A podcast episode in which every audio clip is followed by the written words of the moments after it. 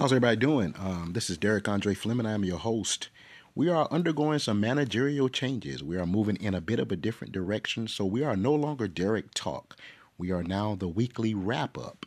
And same content, just a different name and moving in a bit of a different direction. So I appreciate all your support. I still will strive to give you the best content. Again, I am your host, Derek Andre Fleming. I am the host of the weekly wrap up. Let's talk about a music legend dying. Tina Turner has passed away at the age of 83. Now, Angela Bassett played Anna Mae Bullock on What's Love Got to Do with It, where this woman's amazing story was told in a biopic. Tina Turner rose to fame along with her husband Ike in the 1960s with songs like Proud Mary and River Deep Mountain High. She divorced the abusive Ike Turner in 1978 and went on to find even greater success as a solo artist in the 1980s.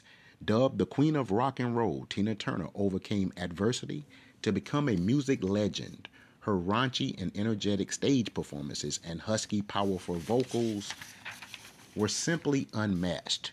This woman won an amazing eight Grammy Awards and was inducted into, into the Rock and Roll Hall of Fame in 2021 as a solo artist after having first been inducted alongside Ike Turner in 1991. Born in Tennessee into a sharecropping family, she first found prominence and success as a backup singer for Ike's band, The Kings of Rhythm.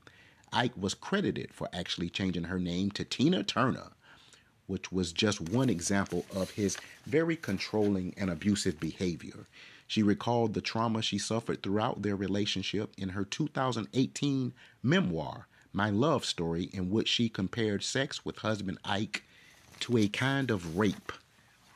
He used my nose as a punching bag so many times that I could taste blood running down my throat when I sang. That is what she wrote.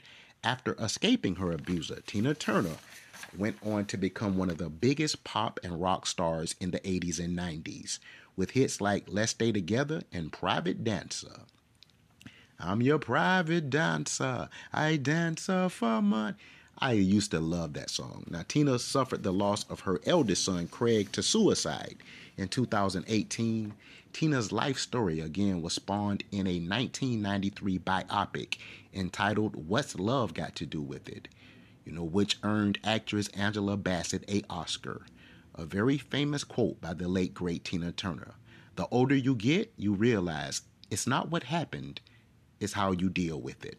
So again, rest in peace to the rock and roll queen herself, Tina Turner, dead at the age of 83.